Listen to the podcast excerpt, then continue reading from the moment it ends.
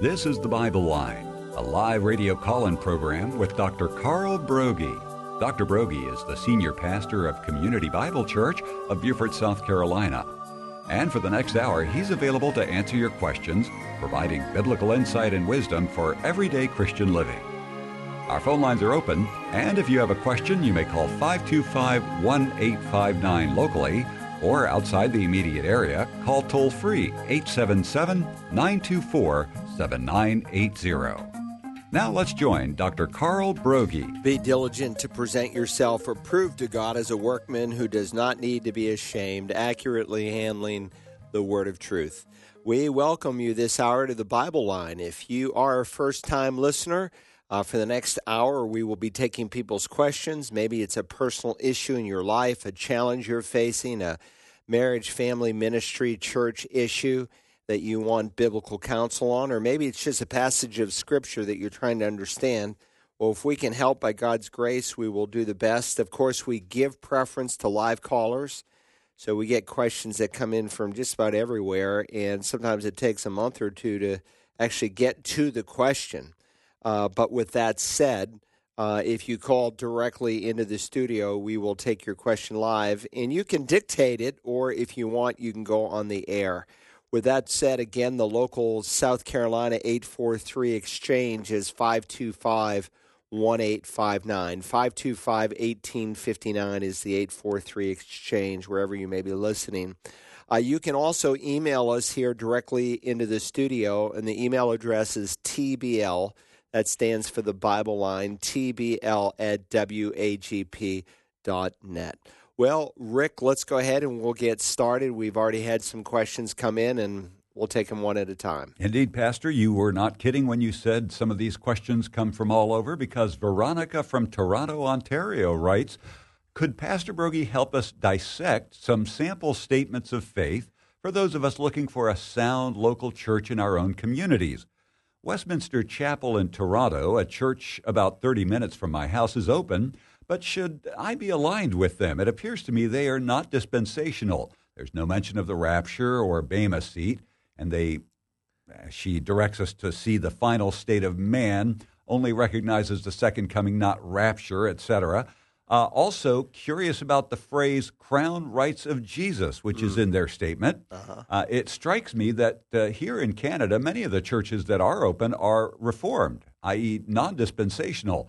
I wonder why that is. Does it have to do with uh, a kind of militant kingdom now stance regarding the crown rights of Jesus? And is it okay to agree to disagree on this issue? Except it's hard to do that when they effectively teach God has turned his back on Israel, etc. It's a good question, Rick. Why don't you bring up the statement of faith and go to the section uh, that she's asking about the final judgment? See if you can find that. Right off, when I see the title Westminster, in the name of the church, it would probably tell me, oh, they're reformed. You think of the Westminster Confession of Faith, Westminster Chapel, and so on. Uh, those were definitely reformed churches. Um, here on the final state of man, let's start there. So go ahead and read what it says. And, and by the way, this is a good thing she, Veronica's doing. Um, when you go to a church, you should read their doctrinal statement. Now, it doesn't necessarily mean that they believe it a lot of the mainline denominations still have their historical doctrinal statements, but they don't believe it, or they use the same words but a different dictionary to define it. For instance, um, if you're a cooperative Baptist, they'll use the word inerrancy. They don't mean by inerrancy what Christians historically have meant by inerrancy. So if you say, well, do you believe in the inerrancy of the Bible? They would say yes, but they are using a different dictionary. So it's very important that you define terms. Let's go ahead and read what they wrote here. All right. The parent, uh, the headline reads "The Final State of Man," and it reads, "At death, a person's spirit or soul leaves their earthly body and goes either to heaven or to hell." The bodies of both the saved and the lost remain in the grave until the last day, at which time they shall be raised by the power of God and rejoined to their souls. We believe that there will be a general resurrection followed by a general judgment, after which those which have truly been united to Christ shall be taken into the presence of God forever, and those who are impenitent and unsaved shall be cast into outer darkness forever. We faithfully declare with sorrow that we believe in the conscious eternal punishment of the unsaved. Okay, so there's some healthy things in that statement. For instance, they recognize that not everyone goes to heaven, and those who are lost will consciously, which tells you they don't believe in annihilationism, uh, like some cults have taught, that some liberals, if they even believe in hell, teach that uh, even the most liberals sometimes would say, well, Hitler's not welcome into heaven, uh, but hell, well, he's just annihilated. He ceases to exist. So they're affirming the conscious, eternal uh, retribution, excuse me, of the lost. And God says that when the Lord Jesus will be revealed from heaven with his mighty angels in flaming fire, he's going to deal out retribution to those who do not know God, to those who don't obey or respond to the gospel of the Lord Jesus, and these will pay the penalty of eternal, eternal retribution, eternal fire. So God's very clear on that. Hell is forever. But uh, they speak here of a general resurrection uh, followed by the judgment. So that tells you right off they don't believe in a literal rule of Christ on the earth, that the next event is the second coming uh, we stand before God. They take passages like the great white throne judgment and they put everyone there. Uh, but again, when you read the scripture carefully, uh, Jesus will speak about the kind of resurrection. An hour is coming, and he's not specifying how it's going to unfold, but where those who are born again will come to life, those who are not will go to eternal judgment. Uh, when you read Revelation 20, God gives us some more details. I saw an angel coming down from heaven holding the key of the abyss and a great chain in his hand, and he laid hold of the dragon, the serpent of old, who is the devil and Satan, and bound him for a thousand years. And he threw him into the abyss and shut it and sealed it over him so that he would not deceive the nations any longer until the thousand years were completed. After these things, he must be released for a short time. Then I saw thrones, and they sat on them, and the judgment was given to them. And I saw the souls of those who had been beheaded because of their testimony. He's describing contextually what we call tribulation saints. Every time you see the word saint, it's not always in reference to a church saint. There are Old Testament saints that are described, there are church saints that are described, and then there are tribulation saints that are described. And these are the people, it says, who did not receive the mark on their forehead. They didn't acknowledge Antichrist, and they got their heads cut off. Uh, that's the typical way believers will be persecuted during the tribulation. Uh, and so uh, here they are, they're in heaven, and of course, the rest of the dead did not come uh, to life until the thousand years were completed.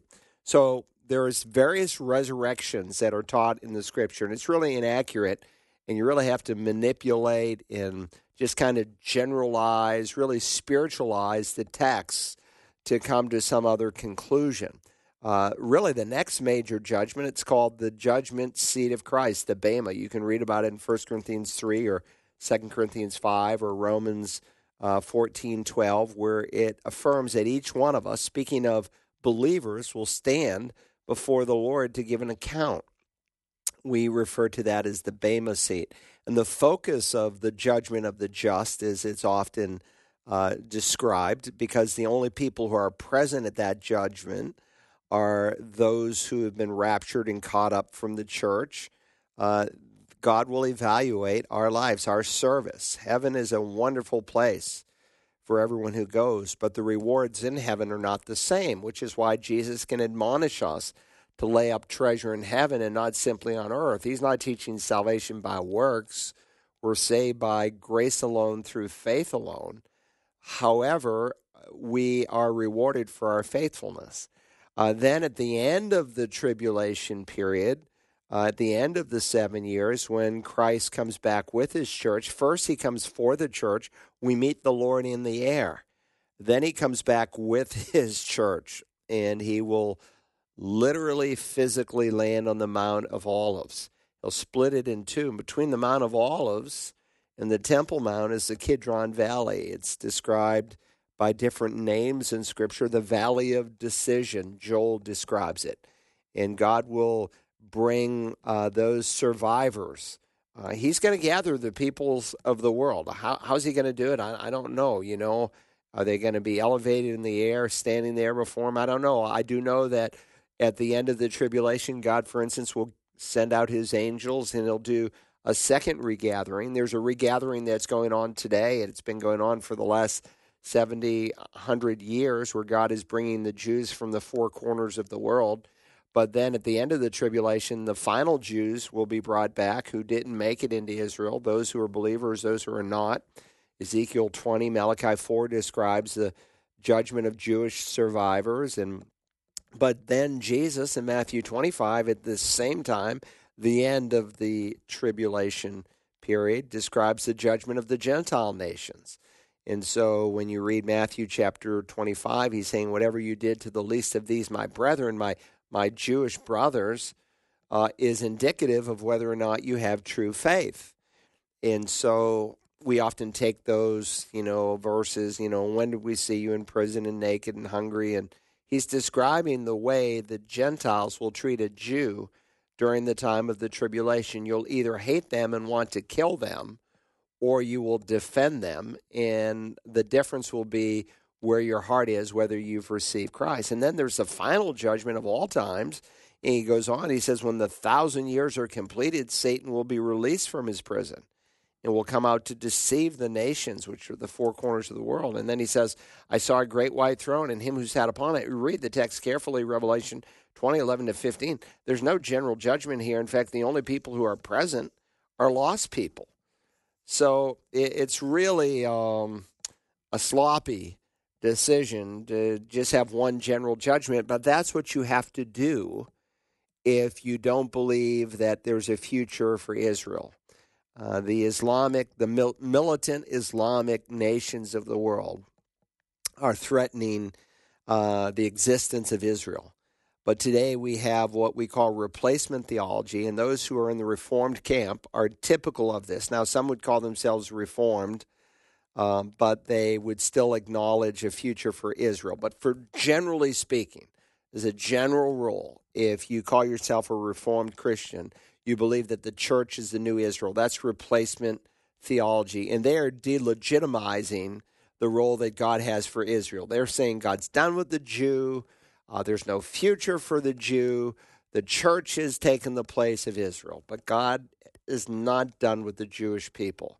He makes it very clear when he describes the new covenant that we as Gentiles are recipients of. Paul in Romans 11 describes uh, uh, an olive tree and branches that are cut off that we might be grafted in and enjoy the benefits. And so passages like Jeremiah 31 are quoted in Hebrews 10 as a reminder that people today in the church are recipients of what God also intends for the Jews to know. But he goes on after he gives the new covenant in Jeremiah 31, and he makes it very clear. And I, I think it's so appropriate that he did this because he came to his own, and his own received him not.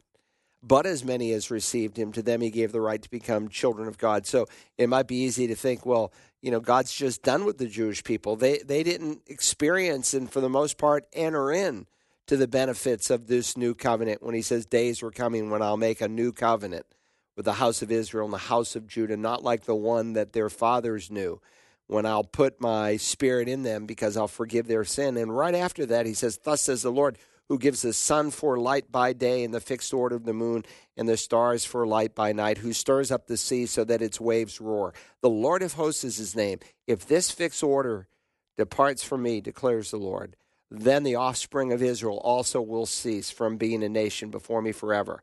Thus says the Lord, if the heavens above can be measured, they can't, and the foundation of the earth searched out below, it can't. Then I will cast off all the offspring of Israel for all they have done. So God is affirming what He made, uh, the covenant He made with uh, Israel. It's an unconditional covenant. Now, there are aspects of covenants that God made with Israel that are conditional in nature. For instance, uh, we speak of the promised land. God gave the ownership of the land as an everlasting covenant. You know what everlasting means? It means forever to the people of Israel. But their ability to occupy the land was conditional on their obedience.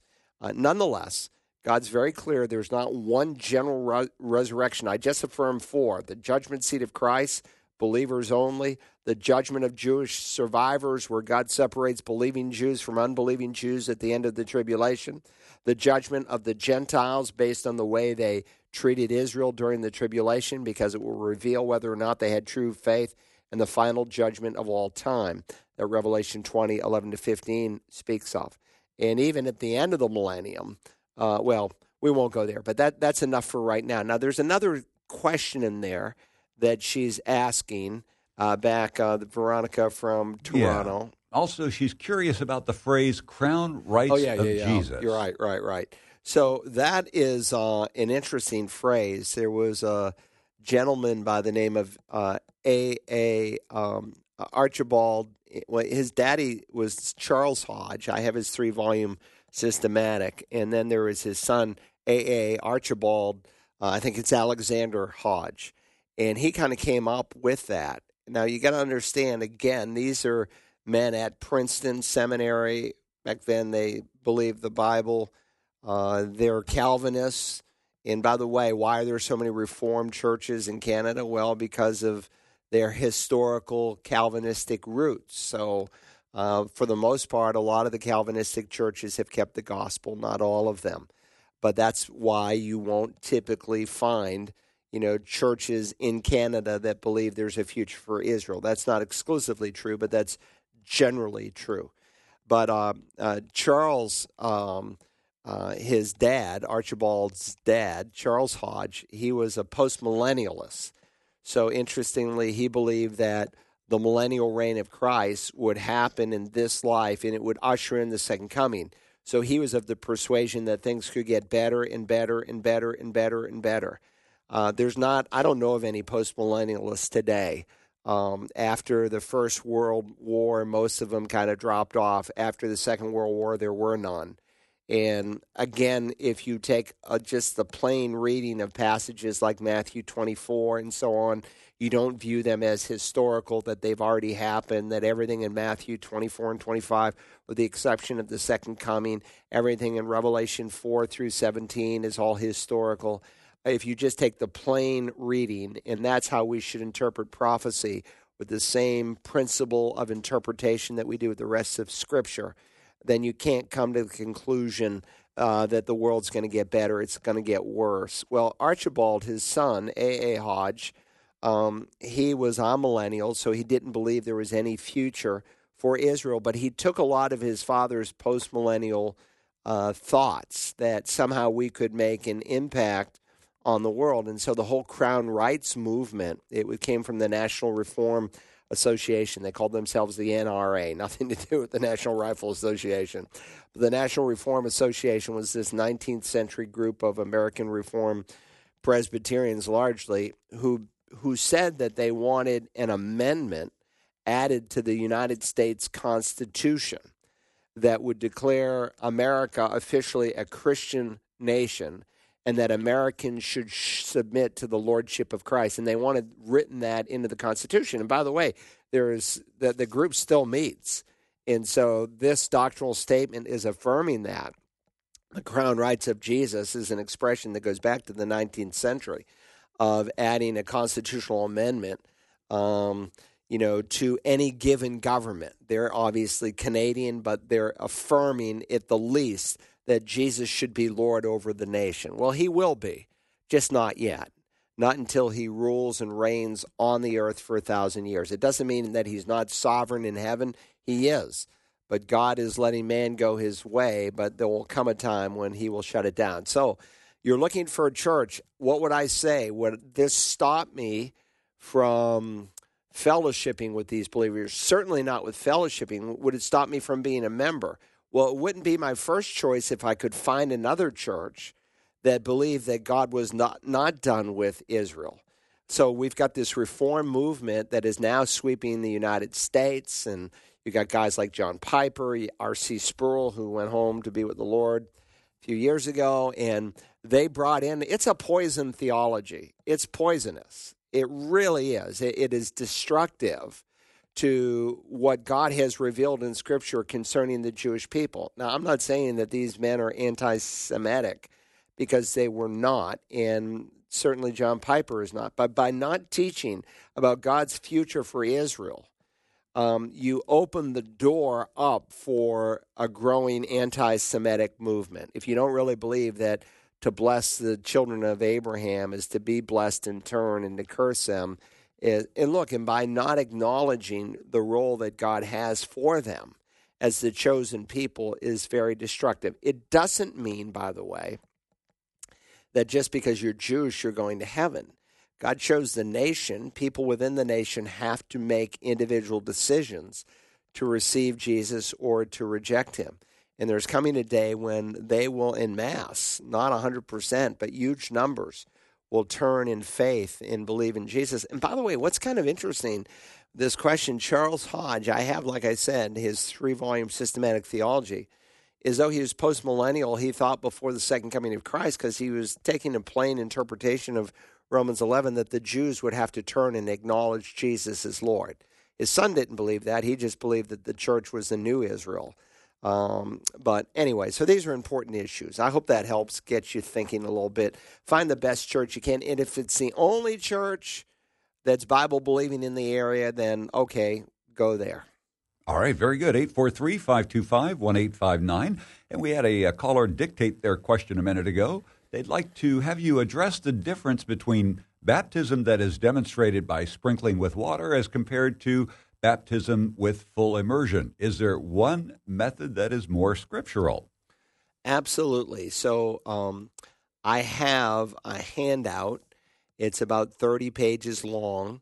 Uh, we give it to two groups of people those who attend our New Christians class, the Discovery class. Uh, we provide it for them. And we also provide it when people come to meet the pastor.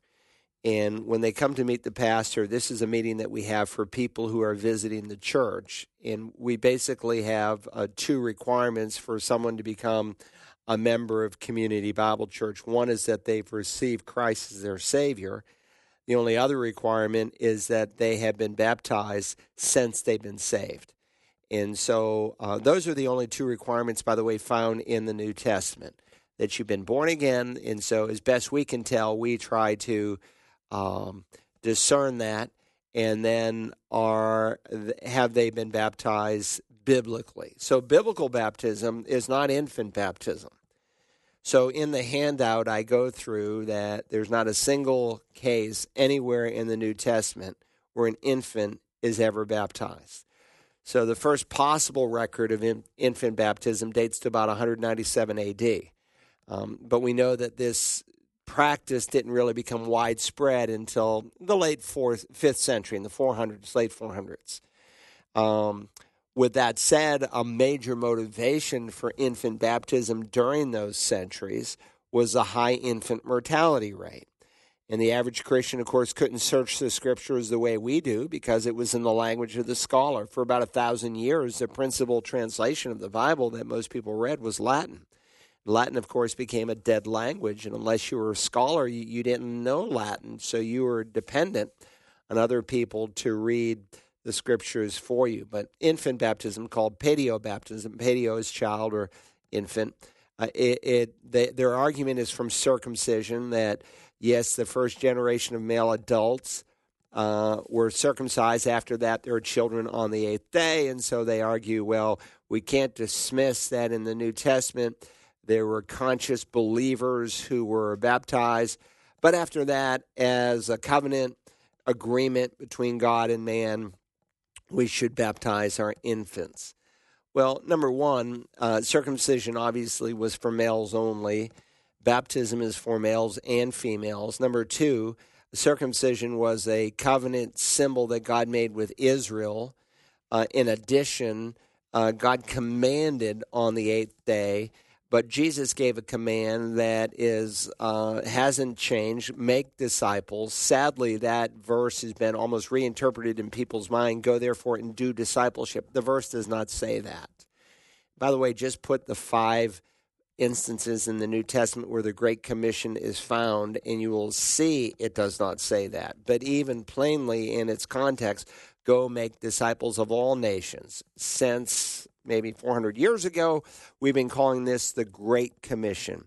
And it's in deference to the limited commission given earlier in Matthew's gospel, where he said, Don't go to the Gentiles, uh, don't even go to the Samaritans, go just to the house of Israel. Because God is a promise keeping God. But then he broadened it. Make disciples now, believers, converts, you could say, of all nations. What do you do with new believers? You baptize them in the name of the Father, then you teach them the whole counsel of Scripture. Now, there are four household baptisms in the book of Acts Acts 10, 2 in Acts 16, 1 in Acts 18, and then there's a fifth one found in 1 Corinthians 1. And in four out of the five, it tells you that every single person in the household believed.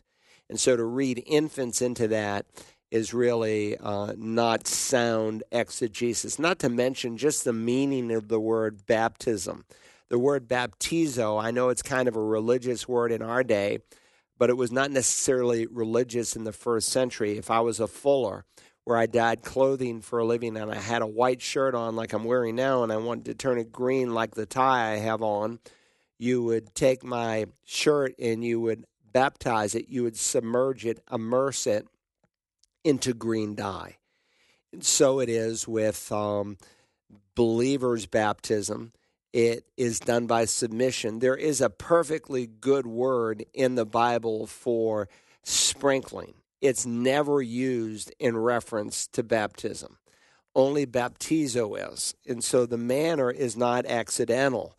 Look, water, what prevents me from being baptized? You can only be baptized, Philip said to the eunuch, unless you first believe. So again, that's consistent with the order in the Great Commission make disciples, make believers, then you baptize them. Baptism always follows, it doesn't precede, but you know, two, three hundred years into the history of the church because of the high infant mortality rate, and people were afraid for their little ones that died. What happened to them? We want to make sure they're okay. Well, they go to heaven. God doesn't hold a little child who's unable to understand the gospel. He doesn't send them to hell for not being able to believe something they can't even understand. They go to heaven. The scripture's clear on that. Um, with that said, we reversed it. We baptize infants, later asking them to believe. And we really do children in churches like this, Presbyterian churches and others, uh, Lutheran, typically Methodist, not exclusively, but generally, uh, a disservice. Because when you call them to be baptized, you have an opportunity to really share the gospel and to meet the questions that they have if it's done properly. And certainly it's not done properly in many churches. A child comes down front and he says, I want to be baptized. And the preacher says, Okay, have you invited Jesus into your heart? Yes. And, you know, they don't even understand the gospel yet. And so we end up baptizing an unbeliever. And then we wonder when they walk away from the faith why it is that they're not interested because they were never really converted. But God said, like when they crossed the Jordan River and they got on the other side, just like when they crossed the Red Sea, and God had them place 12 stones, one for each tribe. And he said, Look, when your children ask, Hey, Dad, what do these 12 stones mean? You say, Well, that's, that's the day God, um, you know, divided the waters of the Jordan or stopped the waters of the Jordan and allowed the children of Israel to go over on dry ground. And so the symbol is to have meaning. And so when believers' baptism is practiced, children will ask. They do all the time at Community Bible Church, all the time. Hey, what are they doing, Dad? Can I do that? And that's an opportunity to really share the gospel and find out where your child is and to meet those questions. And when one goes under the water and is brought up again, and it, they're typically laid on their back. They don't typically go straight down, they go on their back. Why? Traditionally, historically, that's how believers were baptized because when you are dead, they don't plant you in the ground vertically they lay you on your back. And what you are affirming when you are being baptized as you go down into the water and up again, symbolically, you are saying, I believe in Jesus who went down into a grave and then was raised from the dead. I believe in the death, burial, and resurrection, plus nothing that I can do in order to save me. So, if this caller um, will call Search the Scriptures at 843 525 1859. Just ask for the Search the Scriptures office. We will send you, it's a 20 page um, handout where I go through virtually every question that people have historically asked me about baptism. So I go through the theology of baptism, and then at the end of the handout, I answer some general questions like at what age should a child be baptized? That's an important question. Uh, why in some churches is baptism withheld until a person reaches a certain age? Um, that's an important question to ask and answer. Some churches won't baptize you until you're 18. Is that right? That's an important question. Uh, what if I was baptized by immersion before I became a Christian? Should I be baptized again? Of course, the answer is yes, but we walk through the scripture. Uh, what if I'm physically hand, handicapped or afraid of the water? Well, I've baptized even paralyzed people, and we answer that. What if I was baptized in another church by immersion after I was saved and my new church doesn't accept it, and so on? So we go through some really important questions, but through the whole theology of baptism. All right, let's go to the next question and we'll jump in. I think Anthony is on the line. He is indeed. Thanks for holding, Anthony. You're on the Bible line. Good morning, Pastor and Rick. How y'all doing this morning? Hey, doing well. Thank you. I, I got a, a, question for you. Um, just like I think I meant, I think I mentioned to you once before. Since I retired and my wife's still working, I'm in the house by myself. It seems like my prayer time and my Bible reading time is is, is better. Mm. No distractions, you know what I mean? But my question is when we pray as a church, Community Bible, CBC, on Wednesday night, now it's just me, and if I'm wrong, you let me know. I'm just asking a question here. It seems like uh, I know we have Bible study. Is our time of Bible study on Wednesday night different from the time that we have prayer on Wednesday night because it seems like our prayer is just a, a tack on. Mm-hmm. There are times, I haven't seen it, there are times when I know you say, well, we're going to ask everybody to get on their knees if you can get on your knees and pray. Mm. Does that carry more weight? Or when we pray as a church together versus maybe one or two people praying, does that carry more weight? Or how important it is, or is it more is it is it more important that we should have just prayer time when we meet together and nothing else but prayer time?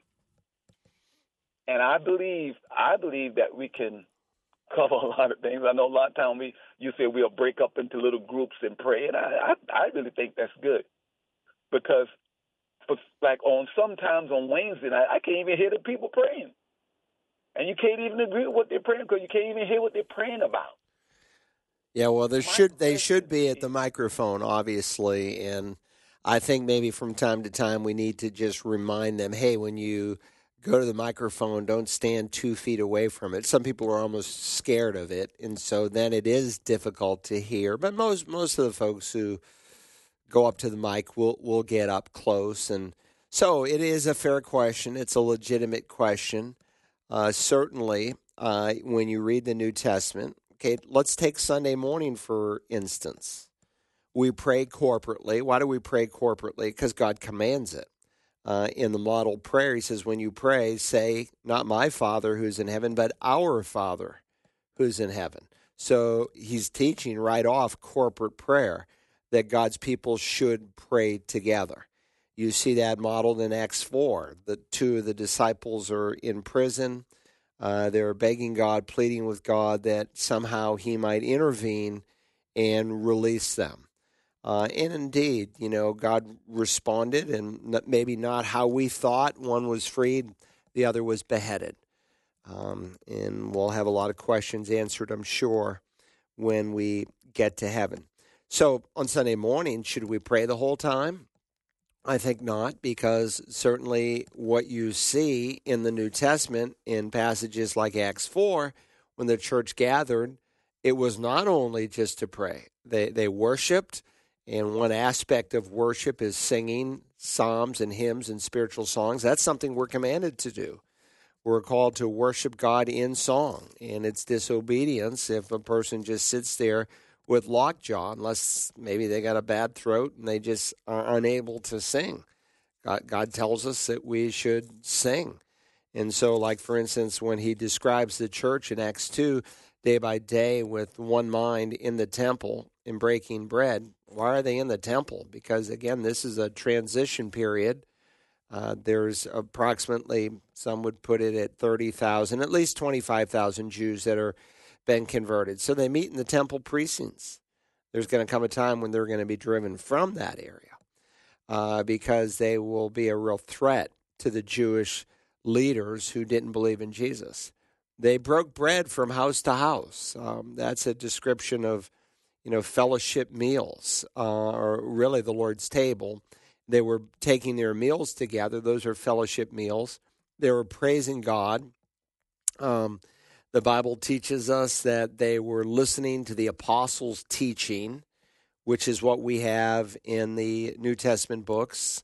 The 27 books of the New Testament are apostolistic. They're either written by an apostle or they have the apostles' stamp of approval that God wanted to use this person to write, say, the gospel according to Luke. Luke obviously was not an apostle, but he actually gave us more in the New Testament than any other single individual. He was a doctor, he was part of Paul's missionary teams, and he wrote the gospel according to Luke, and he wrote the book of Acts. And when you take those two books together, Luke actually is a primary author of the New Testament because his two books together are longer than all of the Pauline epistles put together. So, what you see in Scripture is really all of them happening. Uh, that's not to say that in our personal private life we shouldn't have extended times of prayer. And so, you know, we can talk about, you know, what maybe we should be doing corporately. Uh, sometimes on a Wednesday night, I'll say to people, I'll say, look, now, if you haven't had time alone with the Lord in prayer, then don't come up and pray tonight. Uh, because it would be somewhat hypocritical for someone to only pray corporately and not to have a quiet personal time with prayer. God, God may lead a person to spend an hour in prayer. Jesus said, Couldn't you tarry for one hour there in Gethsemane? Uh, he may have someone spend a night in prayer. Again, those are personal leadings of the Spirit of God as it relates to us, but He certainly wants us to pray corporately. And does it carry more weight to be on our knees? Not necessarily. Um, the position of the body certainly um, is not restrictive to be able to pray. Jesus is standing up praying on one occasion. He's kneeling on another occasion. On another occasion, he's prostrate before God. Um, you find people like Elijah on basically on his face before the Lord. So there is a certain humility, I think, that can be expressed. And sometimes, like for instance, couples come in and they're having trouble, and I'll say, well, among the exercises, the assignments I want you to leave today with is I want you to literally, physically, actually get on your knees In some quiet place in your house where the kids are not or whatever and pray. I had a gentleman come up to me recently and he just said, Pastor, you said that to us. I just want to tell you, that it changed my life. He said, I hadn't been on my knees in prayer since I was a little kid. And there's just something about it in terms of humbling oneself before the Lord. That's not to say our hearts can't be bowed and in total humility, standing up. They can be. Um, so, um, anyway, but it is important to be able to hear. So I'm glad you called, Anthony. I'll make sure that maybe we give some refreshed instruction on that for people to be close enough. Let's go to the next caller. 843 525 1859. If you have a question on today's Bible line, it's Alberto from Savannah. Thanks for holding. You're on the Bible line. Yes. Good morning, gentlemen. What do you think about this? Uh, if uh, if if you believe uh, you're a child of God, right? And just because you made a, a slip of sin, then everybody start accusing you that you're not a child of God, you lost your salvation. Then if okay, if that was so, then okay, I'm going to leave the church. Why should I stay longer? But then at the same time, they don't want me to leave because they need me in a certain position in church, and nobody's willing to fill that position. So they're, they're willing. They're now they're willing to compromise, you know, their belief system or whatever their doctrinal belief just to keep me just for their benefit. In other words, they don't care really. I could be probably living in sin or shagging or doing anything, and they, they don't. They won't probably don't even care about that. As long as they fill that position in, you know, they don't care. You know, because nobody wants to fill it up, and there's no one's available, because nobody wants to fill up to a certain position in church. So they'll just, you know, they get upset and yell and scream because I don't, I don't, I don't want to fill it in because I because the financial situation. In a different state, they, they want you to move and back to the state and not, not considering your situation, you, you, just, you just can't move, you know, because uh, your financial situation, and they're, they're, they're yelling and screaming at you because of that, because they, they, they can't get their way. And they're supposed to be Christians people, you know, they treat you like a piece of trash. You know. Gotcha. All right, so let me let me pick up. I think I, I think I got the gist of it, Alberto, and it's an important issue that you are raising. So first of all, let me just say that the scripture says in First John chapter 1 that we're all sinners. In fact, he's writing to us the first epistle that we might have fellowship with the Lord and with one another. And so he's distinguishing in different places in the epistles, sometimes our relationship with God. Oh, this must be true if you have a relationship with the Lord. This must be true if you want to have intimacy with the Lord. And So the Bible makes a distinction between our relationship with Christ and our fellowship with Christ. Our relationship is eternal, it can never be broken.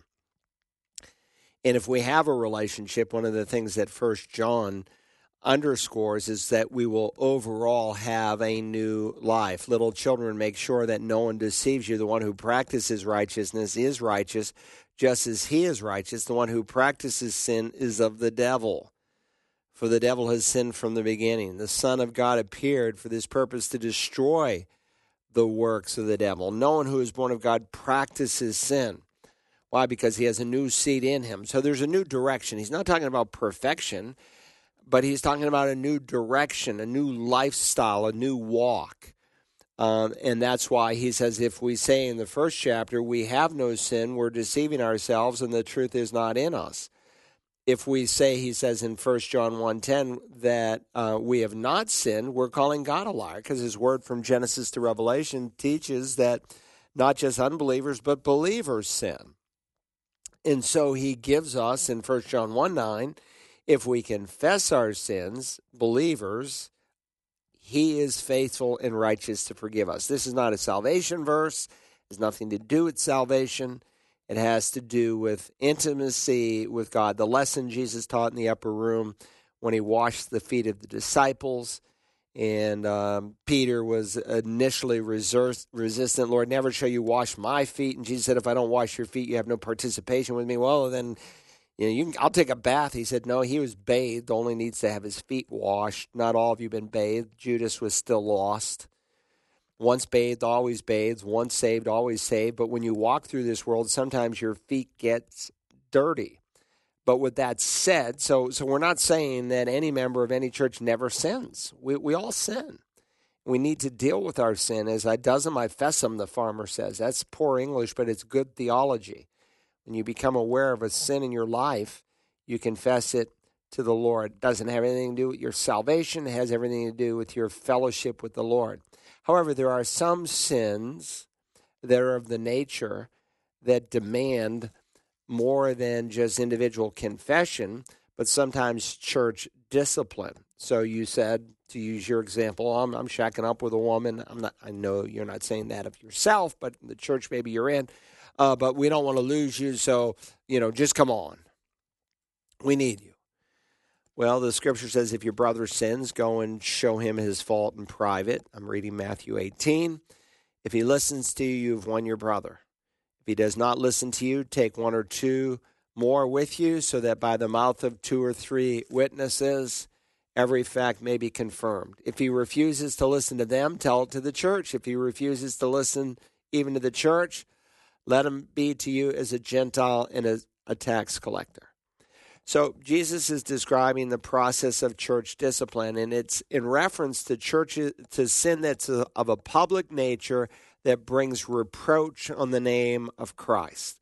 An example might be 1 Corinthians 5. It's actually reported that there is immorality among you. And he says, immorality of such a kind that does not even exist amongst the Gentiles, meaning the pagans. Here he's using the word Gentile synonymously with the term pagan because most Gentiles were pagans. Well, what is this sin that doesn't even typically exist among the pagans?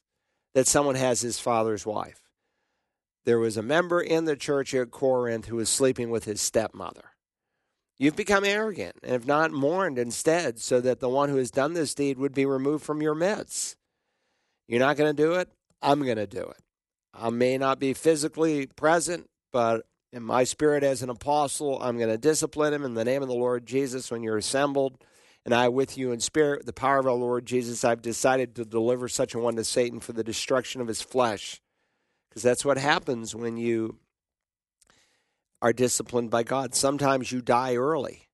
You die sooner than God would have wished, so that the spirit may be saved in the day of the Lord Jesus. John speaks about not praying for someone a sin unto death. He's not talking about spiritual death. Once you're saved, you're saved eternally, but a sin that can lead to physical death. And so in 1 Corinthians 11:30 because some were in a sin of a public nature that they refused to deal with and when they came to the Lord's table that should have reminded them that the very elements that they ingested said they were bought with a price and they didn't deal with their sin. For this reason, some of you are weak, sick, and some are asleep, some died. So um, it's called church discipline. So if someone in your church congregation is living immorally, that person needs to be disciplined. How do you do it? Well, you go and reprove the person in private. You don't say, hey, you hear what so and so is doing? You go to them in private. You become aware of it. You approach them. If he doesn't listen, take two or three. Who should be the two or three? Well, certainly those who are spiritual. And so typically this is done by the elders of the church. I've been the pastor of the church I'm at over 30 years. We've probably exercised church discipline 50 times, maybe more. Almost always it stops at the first or second level. And so no one hears about it. Occasionally it hits the third level. We just recently, and we do it on a Wednesday night, as family, and and uh, we do it after we're off the air. And there was a man living immorally, and we exercised church discipline on him. And we gave him two weeks, and now officially he has been dismembered from the Fellowship of Community Bible Church. What happens when you move, remove someone from the protective umbrella? Well, 1 Corinthians 5 tells us you're basically agreeing that this person's sin is so egregious and so hurtful to the name and testimony of the church that he needs to be removed and it accelerates God's discipline if the person is born again. Now there's members in every church who are tear who have never been born again. And so they don't experience the discipline of the Lord. Why? Because those whom the Lord loves, he disciplines. He said, I thought he loved everyone. He does in a general, broad sense, but he has a special affection for those who are his children. He goes on to illustrate look, Dad, you discipline your kids. Why? Because you love them. If you didn't discipline them, it meant they weren't your kids. I never disciplined the next door neighbor's kids, only my own. Not that I didn't love the next door neighbor's kids, but I had a special commitment and affinity to those who are my own, and God is the same way. And so such people need to come under the disciplinary hand of the local assembly. You say, well, what if nothing happens to the person? and they don't seem to experience the discipline of the Lord, two things happen. One, it's an affirmation to that person that they're lost. Because if you can be removed from the fellowship of a church and not experience discipline, it means you're lost. Number two, what has happened? The church's testimony has been protected. It's not like, oh, yeah, you know, down there at Community Bible Church, you can sleep with whoever you want, get drunk, live immorally, and be a good member. No, the church's testimony is protected that we believe what we say? Good question. Let's go to the next. 843 525 1859. If you have a question on today's Bible line, Sonia from Rincon writes I've been working my way through the book of Job. I'm confused about the significance of the behemoth and Leviathan mentioned by God when he is speaking with Job at the end of the book. Could these creatures God describes be dinosaurs? And is this proof that dinosaurs are mentioned in the Bible and that they were present before the great flood? Thank you for answering this question, and you are frequently in my prayers. Thank you. Um, well, yes, there are dinosaurs. We don't deny that. There's uh, some great, uh, not statues, but skeletons. Now, some skeletons are fake. They're more paper mache than they are actual skeletons. And sometimes an artist's rendition, but there is definitely skeletal evidence for huge, large animals that lived on the earth. Now, remember, Job lives during the time of the patriarchs, during the time of Abraham, Isaac, and Jacob.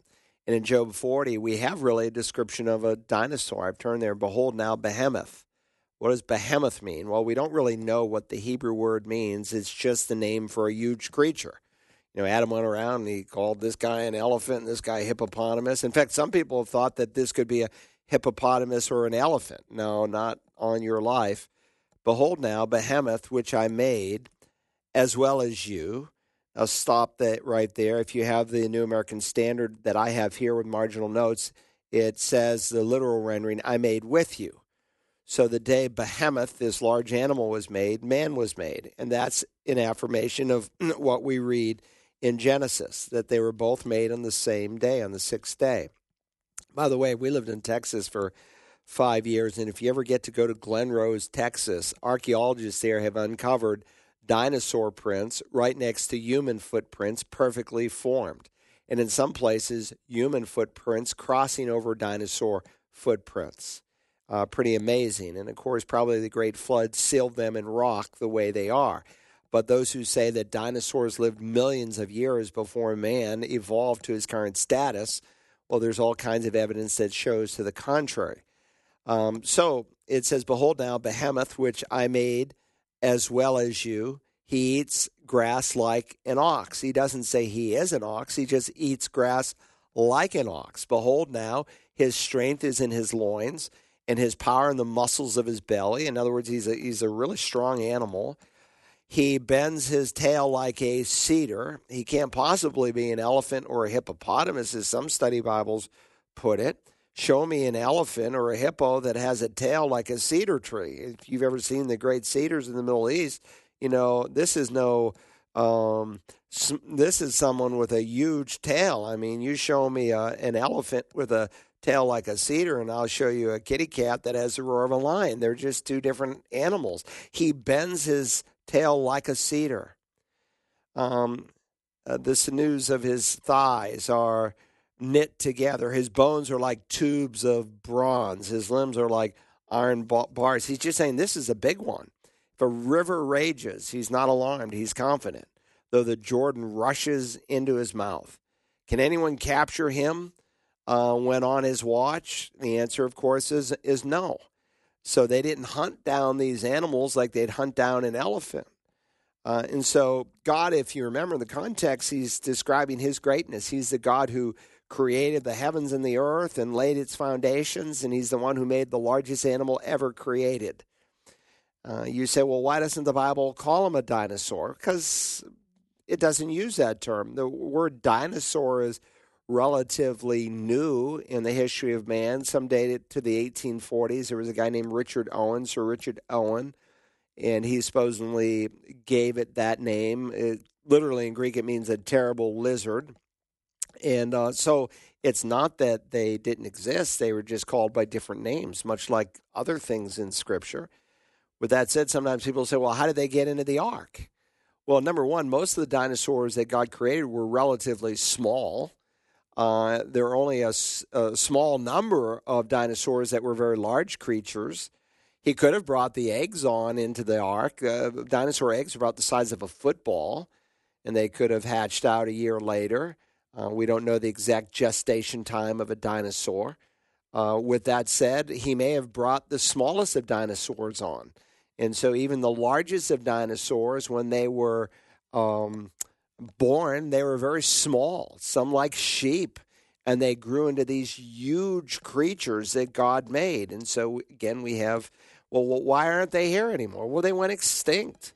There's animals every year that go extinct. When did they go extinct? Well, probably sometime after the Great Flood, when the dynamics of the Earth's atmosphere and geography was changed, and uh, eventually they didn't have enough to eat. When? I don't know. The Irish said they saw them as recently as 900 AD. The Chinese said that they saw them in the 12th century. Um, in 1977, the Japanese uh, pulled out a water dinosaur out of the ocean. It was so big they needed a crane to hoist it out. Uh, they created a dinosaur stamp over it. So, anyway, you can study my series in Genesis where I deal with issues like this. We're out of time. Thanks for joining us today as we search the scriptures.